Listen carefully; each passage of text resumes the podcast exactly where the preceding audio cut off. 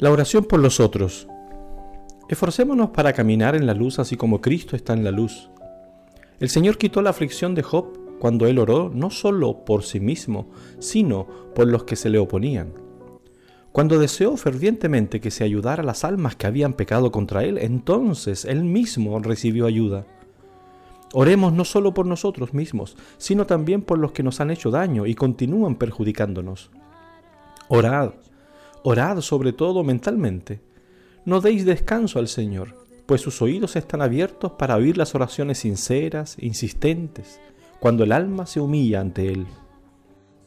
Debéis ser el instrumento por el medio del cual Dios hable al alma. Se os recordarán cosas preciosas y con el corazón rebosante del amor de Jesús hablaréis palabras de vital interés e importancia. Vuestra sencillez y vuestra sinceridad constituirán vuestra mayor elocuencia, y en los libros del cielo se registrarán vuestras palabras como oportunas, semejantes a manzanas de oro con figuras de plata.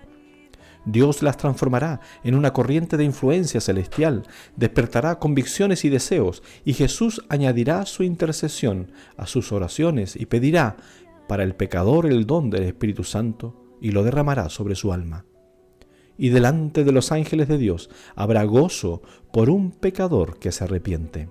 Hay a vuestro alrededor aquellos que sufren desgracias, que necesitan palabras de simpatía, amor y ternura, y nuestras oraciones humildes y compasivas. Cuando el pueblo de Dios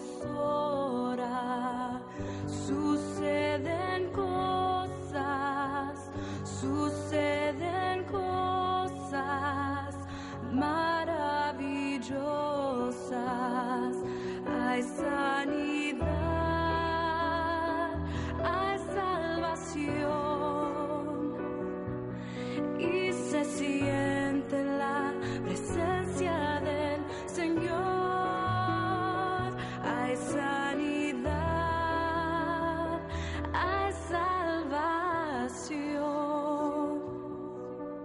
se siente la presencia del Señor.